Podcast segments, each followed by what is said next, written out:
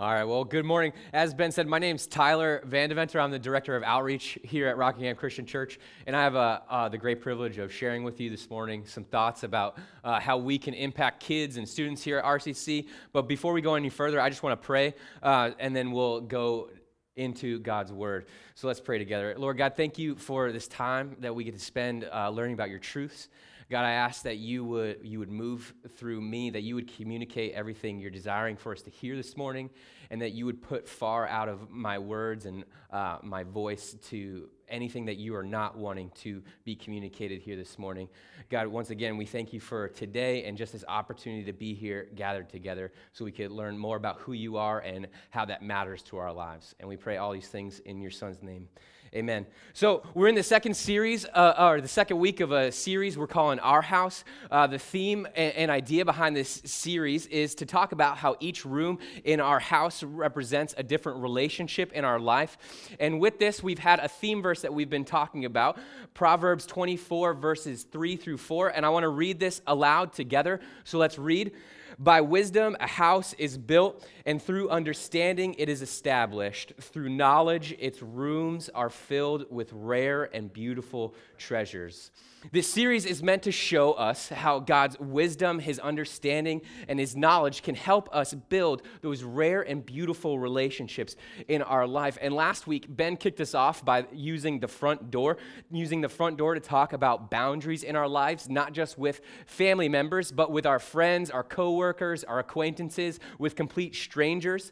And this week, I want to take a look at the kids' room and see how we as a church can help kids and students here at RCC become all that God has created them for, all that God designed for their life, and how we can help them pursue that with everything that they are. So, as I was preparing for this morning, I scoured the internet for some tried and true parenting advice because I'll just let the cat out of the bag. I'm not a parent. So, some of this might seem a little bit weird to you, but Google has some great information about parenting advice. And it takes us back to a time that some would refer to the good old days, a time when life was simpler, less complicated, because that's when parenting was at its finest, right? No social media, no Google and in my research, I found some of the best parenting advice to be in some old advertisements. So let's take a look at uh, this timeless truth that we find. Start cola earlier. For a better life, start cola earlier. What better way than to start your infant off by filling their bellies with processed sugar, right? Or how about this one? Kids need the energy candy gives them. And it says right on the bottom there, here's why smart mothers buy candy in cellophane. That's good common sense, right? I can't tell you how many times I tried as a kid to convince my mom of this. Uh, uh, one, uh, two more for us. How television benefits your children. So uh, apparently the science is wrong. Giving your kid an iPad right off the bat, great idea. And the last one, probably my favorite just because of my personality beneficial to young and old. Cultivate the Rainier beer habit. So, young and old, give your kid a beer, they're good to go. Now, this stuff is hard to imagine, right? Now, I, we can all we can go around the room and we all agree that this is not good parenting advice. Even I can tell that not having kids. In fact, I th- think this advice is probably a little crazy. Uh, so, how about instead we look to God's wisdom in the Bible to direct us and guide us today? So, today we're talking about the kids' room. I need you to understand that today is not just for parents. I, I'm going to go as far to say that if you don't have kids, I need you to tune in that much more to what we're talking about this morning. But when it comes to godly wisdom, there's a famous verse in Proverbs in, in chapter 22 that gets quoted all the time when it regards to kids. And let's read it. You can pick it up on page 447 in the Bibles around you, 22 verse 6. Start children off on the way they should go, and even when they are old, they will not turn from it. Now, how many of you have heard some version of this verse before in your life? Show of hands.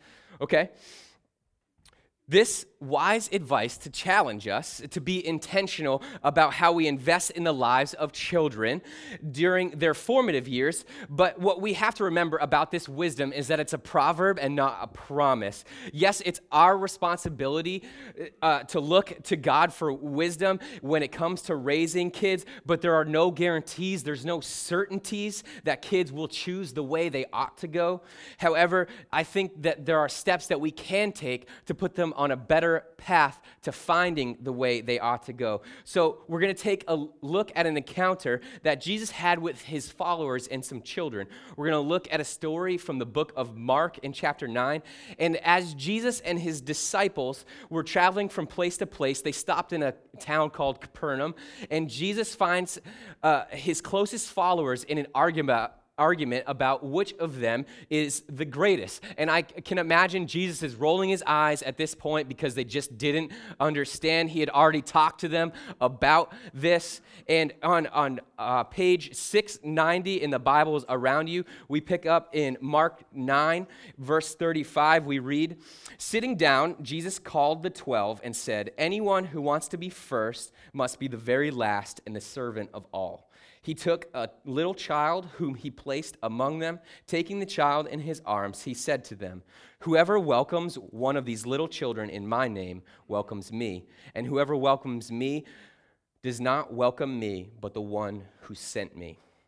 So his closest followers are arguing among amongst themselves who's the greatest. And Jesus turns the tables and says, The path to greatness is to welcome a child in my name. And you have to understand, in Jesus' day, children were completely marginalized. They had no power, they had no status, they had few, if any, rights. Children were viewed as far less important than adults. A father had so much power over his child that he could literally choose to call it his own and raise the child or cast it aside. And I see some parents right now now, no, you can't cast your children aside.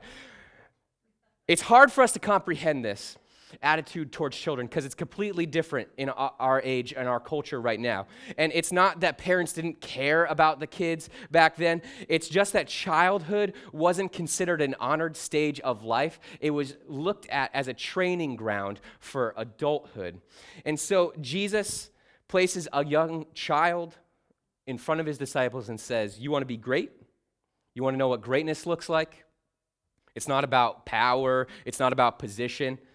This is what it's about. You welcome and make room for children in your life, that's what it looks to be great. I want you to be the kind of people who welcome little ones like these. That's what Jesus is saying to his disciples. So let's take a look at what it means to welcome a kid in your life. I, I want to look at what it looks like to embrace children. One way is to simply embrace a kid in your life. I love how this passage says in, in verse 36 taking the child in his arms. This was more than just a physical affection hug that Jesus gave him. Jesus was making a point about the significance that children would play in his life and his kingdom. He was saying that children need to be a priority for his followers. They're not just an interruption or a life enhancement, they need our full attention. And notice who Jesus is talking to here. He's talking to his disciples, his followers. His message wasn't just for the parents, and the story doesn't even tell us if this kid's parent was there. We all have a responsibility to embrace our role when it comes to children. And in the book written by Kara Powell, she's the director of the Fuller Institute of Youth at Fuller Seminary out in California. She explains that it's crucial for kids to have other adults than their parents uh, as people of influence in their life. In fact, research shows that kids need, on average, about five other adults in their life, giving them positive influence. Powell calls it the five to one ratio.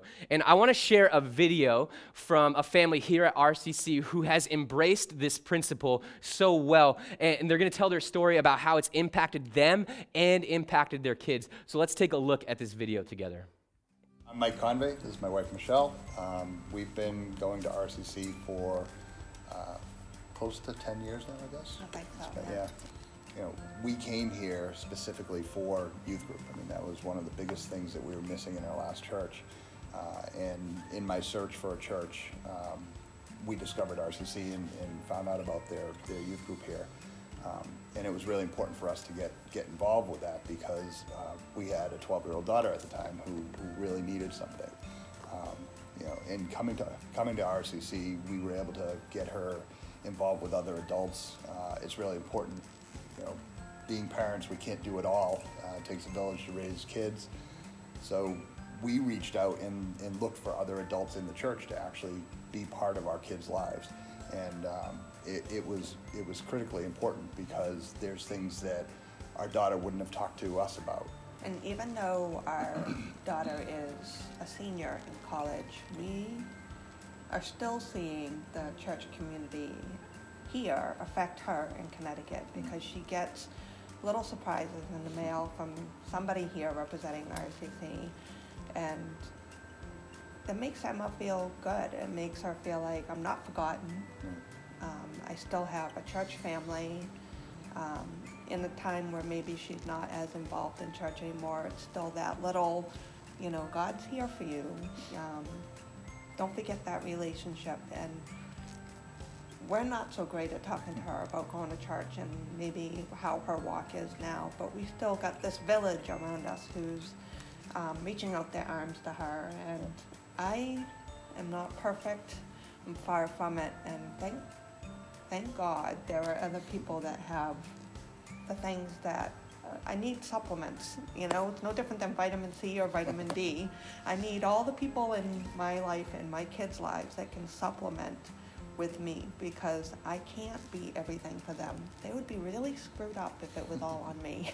It's all about broadening your circle, right? And, and that circle of influence on your kids. It's not just about what you do, it's about all the people around them as well. So getting other, um, you know, getting other Christian grown-ups into their lives is, is really important.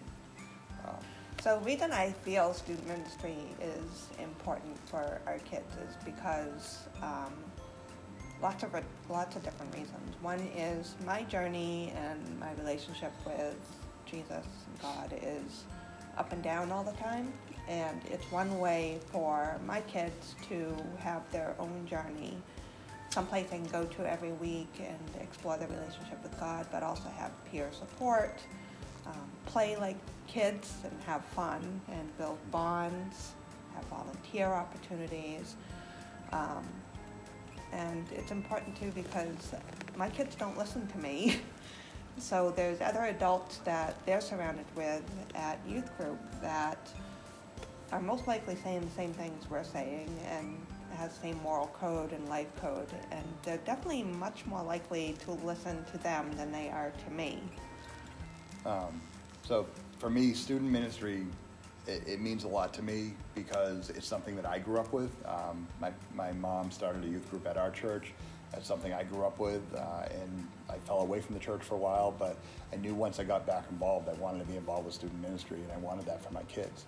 Um, and it's been really kind of fun because, you know, like I said, Emma was Emma was 12 when she started getting involved here, uh, but Sophie got to watch that from being a small child, um, and she wanted that too. You know, as she saw what Emma got and, and was able to experience and, and take part in, Sophie wanted to do that too. So, and, and beyond that, Sophie has then gone and invited a lot of friends uh, herself, and the small group she has in, in youth group today is is mostly made up of people that Sophie brought in.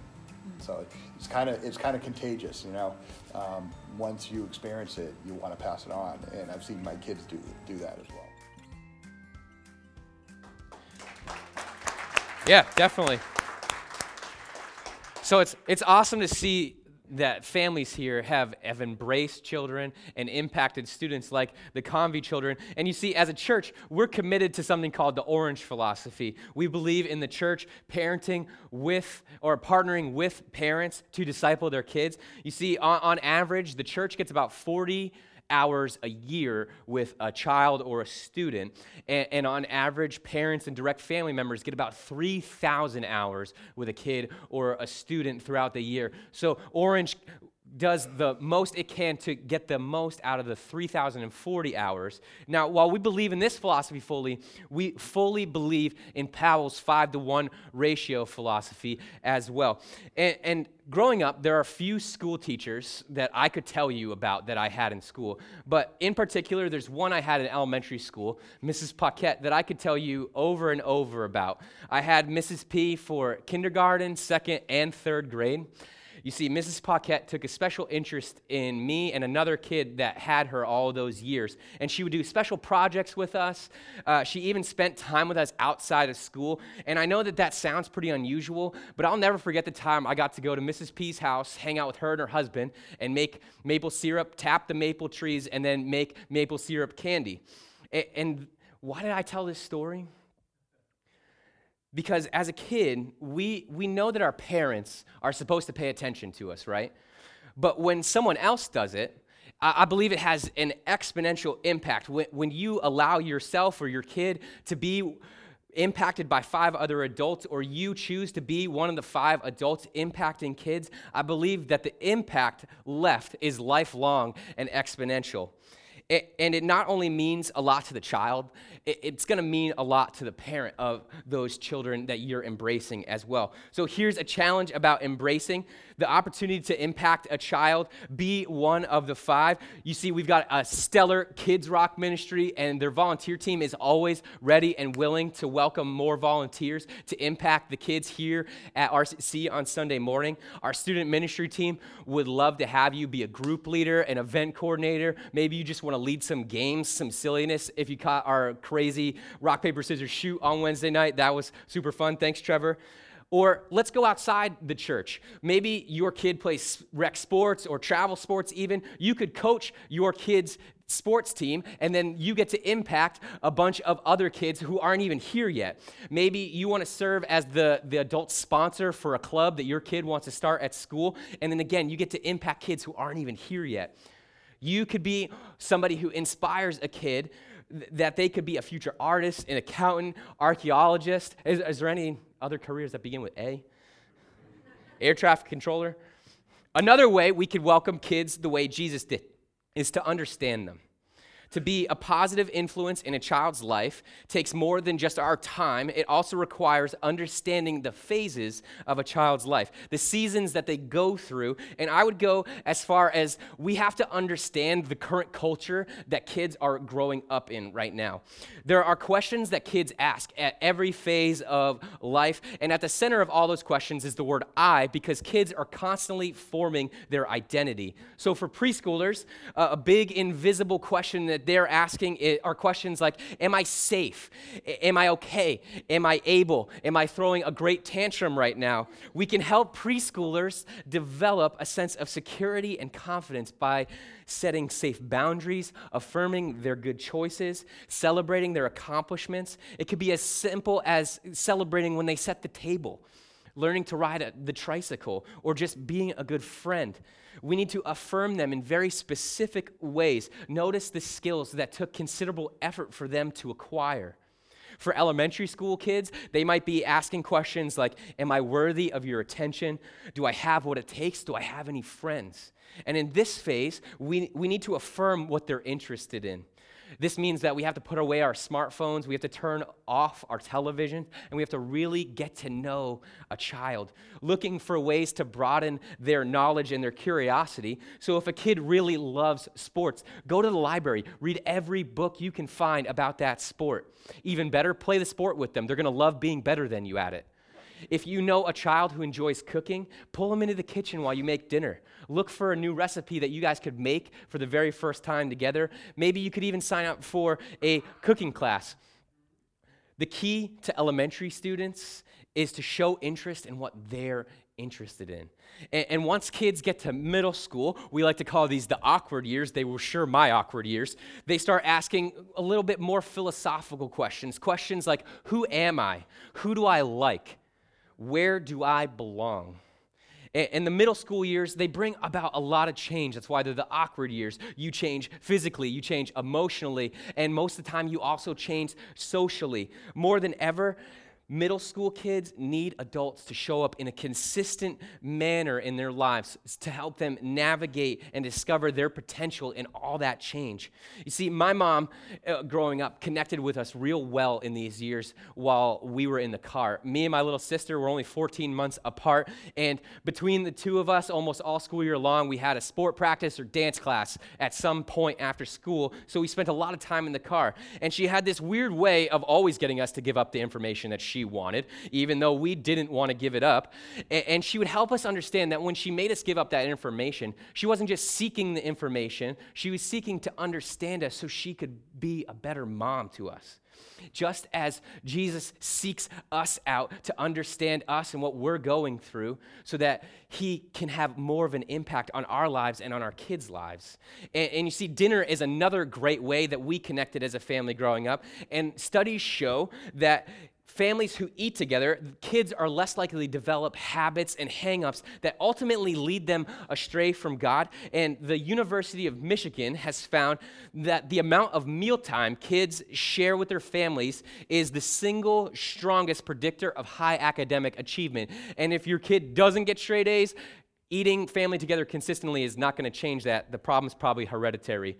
Some, um, some of my best memories growing up uh, are around a, a, dinner table having meals with my family. And, and, when I was a kid, my parents really made this a priority in between all of the sports practices and the dance classes. Every time we got a chance, we had a meal together.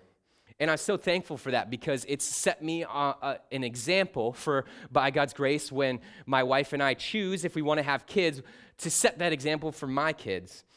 And if you're not a parent like me, there is still an opportunity here uh, look for ways to get to know a kid, uh, uh, to better understand their world. Maybe you could take a middle schooler out for ice cream. You could go to a concert, or even just listening to some mainstream music so you have a, a topic of conversation with a kid. Work on a project together, or you could come to Work Camp Northeast with us. You could serve in our student ministry as a group leader or event coordinator, like I've said.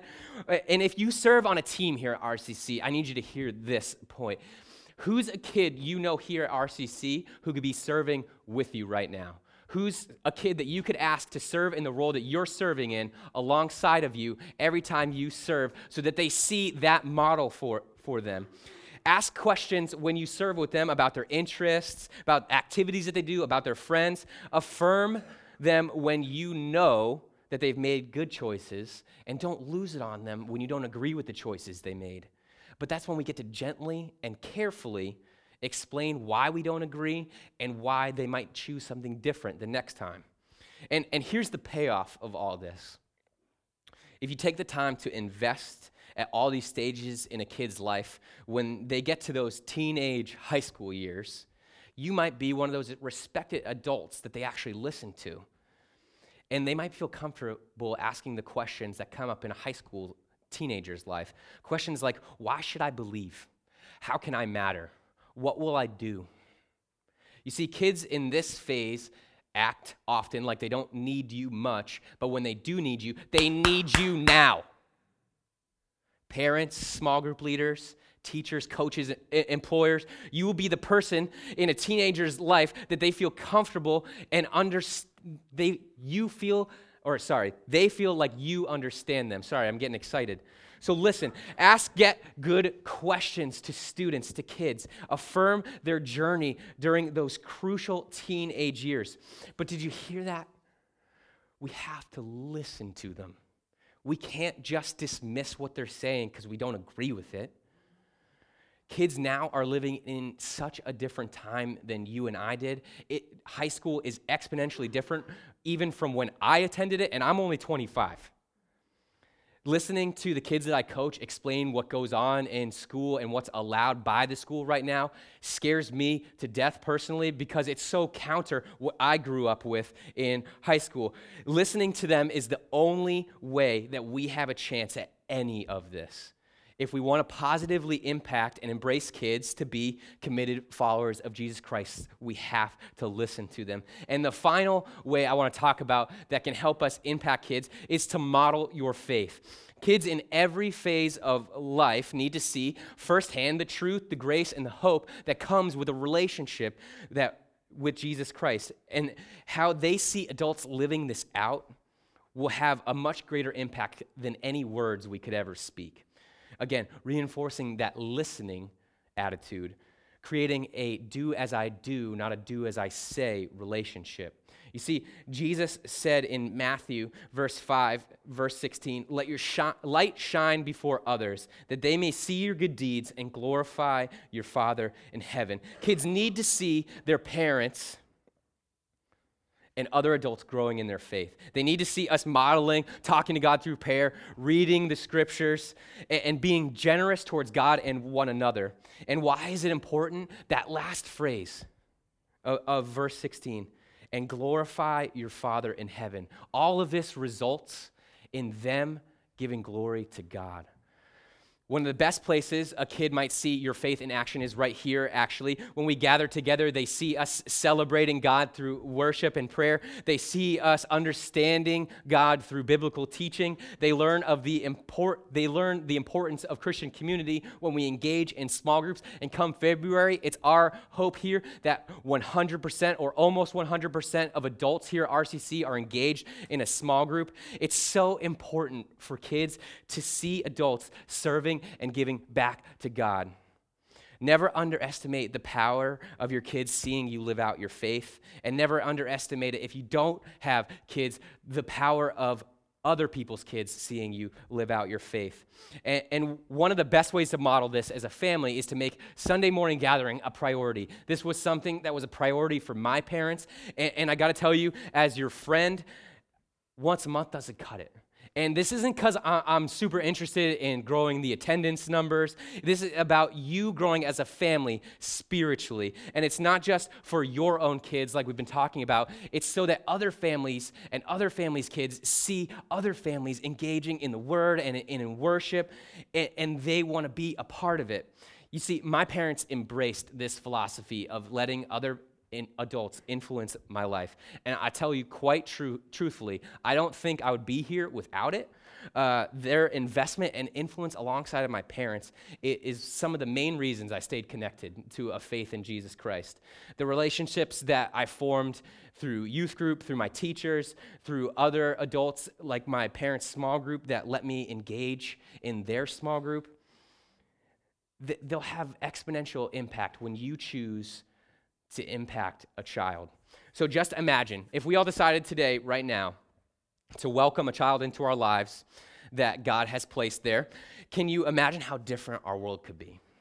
If each of us valued our kids by embracing them, seeking to understand them, and modeling a Christ like faith for them. I truly believe that we could change the world in a single generation. And, and that's what's at stake today as we talk about the kids' room. So, as we pray, what can you do? What's something that you can do to impact a child in, in your life? And I believe by the power, power of prayer and petition and thanksgiving to God that we can impact a whole generation by embracing them, understanding them, and modeling our faith for them. Let's pray together. Lord God, thank you so much for this opportunity to uh, hear about the kids' room, hear about what your word says about how you want us to care for kids. God, thank you so much for the people you placed in my life uh, as I was a kid to influence me so that I would stay connected and be here on November 11th, 2018, getting to share about how you impacted me through other people that weren't my parents. God, we're so thankful. God, you're so great. And we pray all these things in your son's name. Amen.